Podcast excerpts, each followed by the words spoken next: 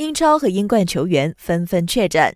英超昨天证实，在第二轮的新冠肺炎病毒检测中，有两名英超球员呈阳性反应。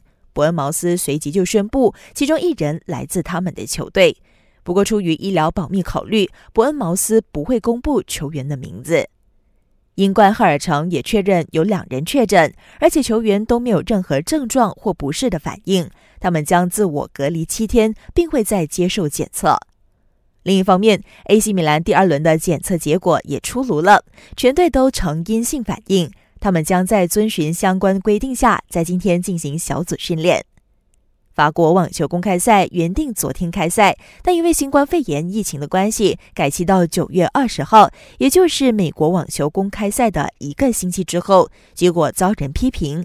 但法网主办方表示，他们目前正与网球相关的联合会协商，确保法网和美网不会有任何冲突。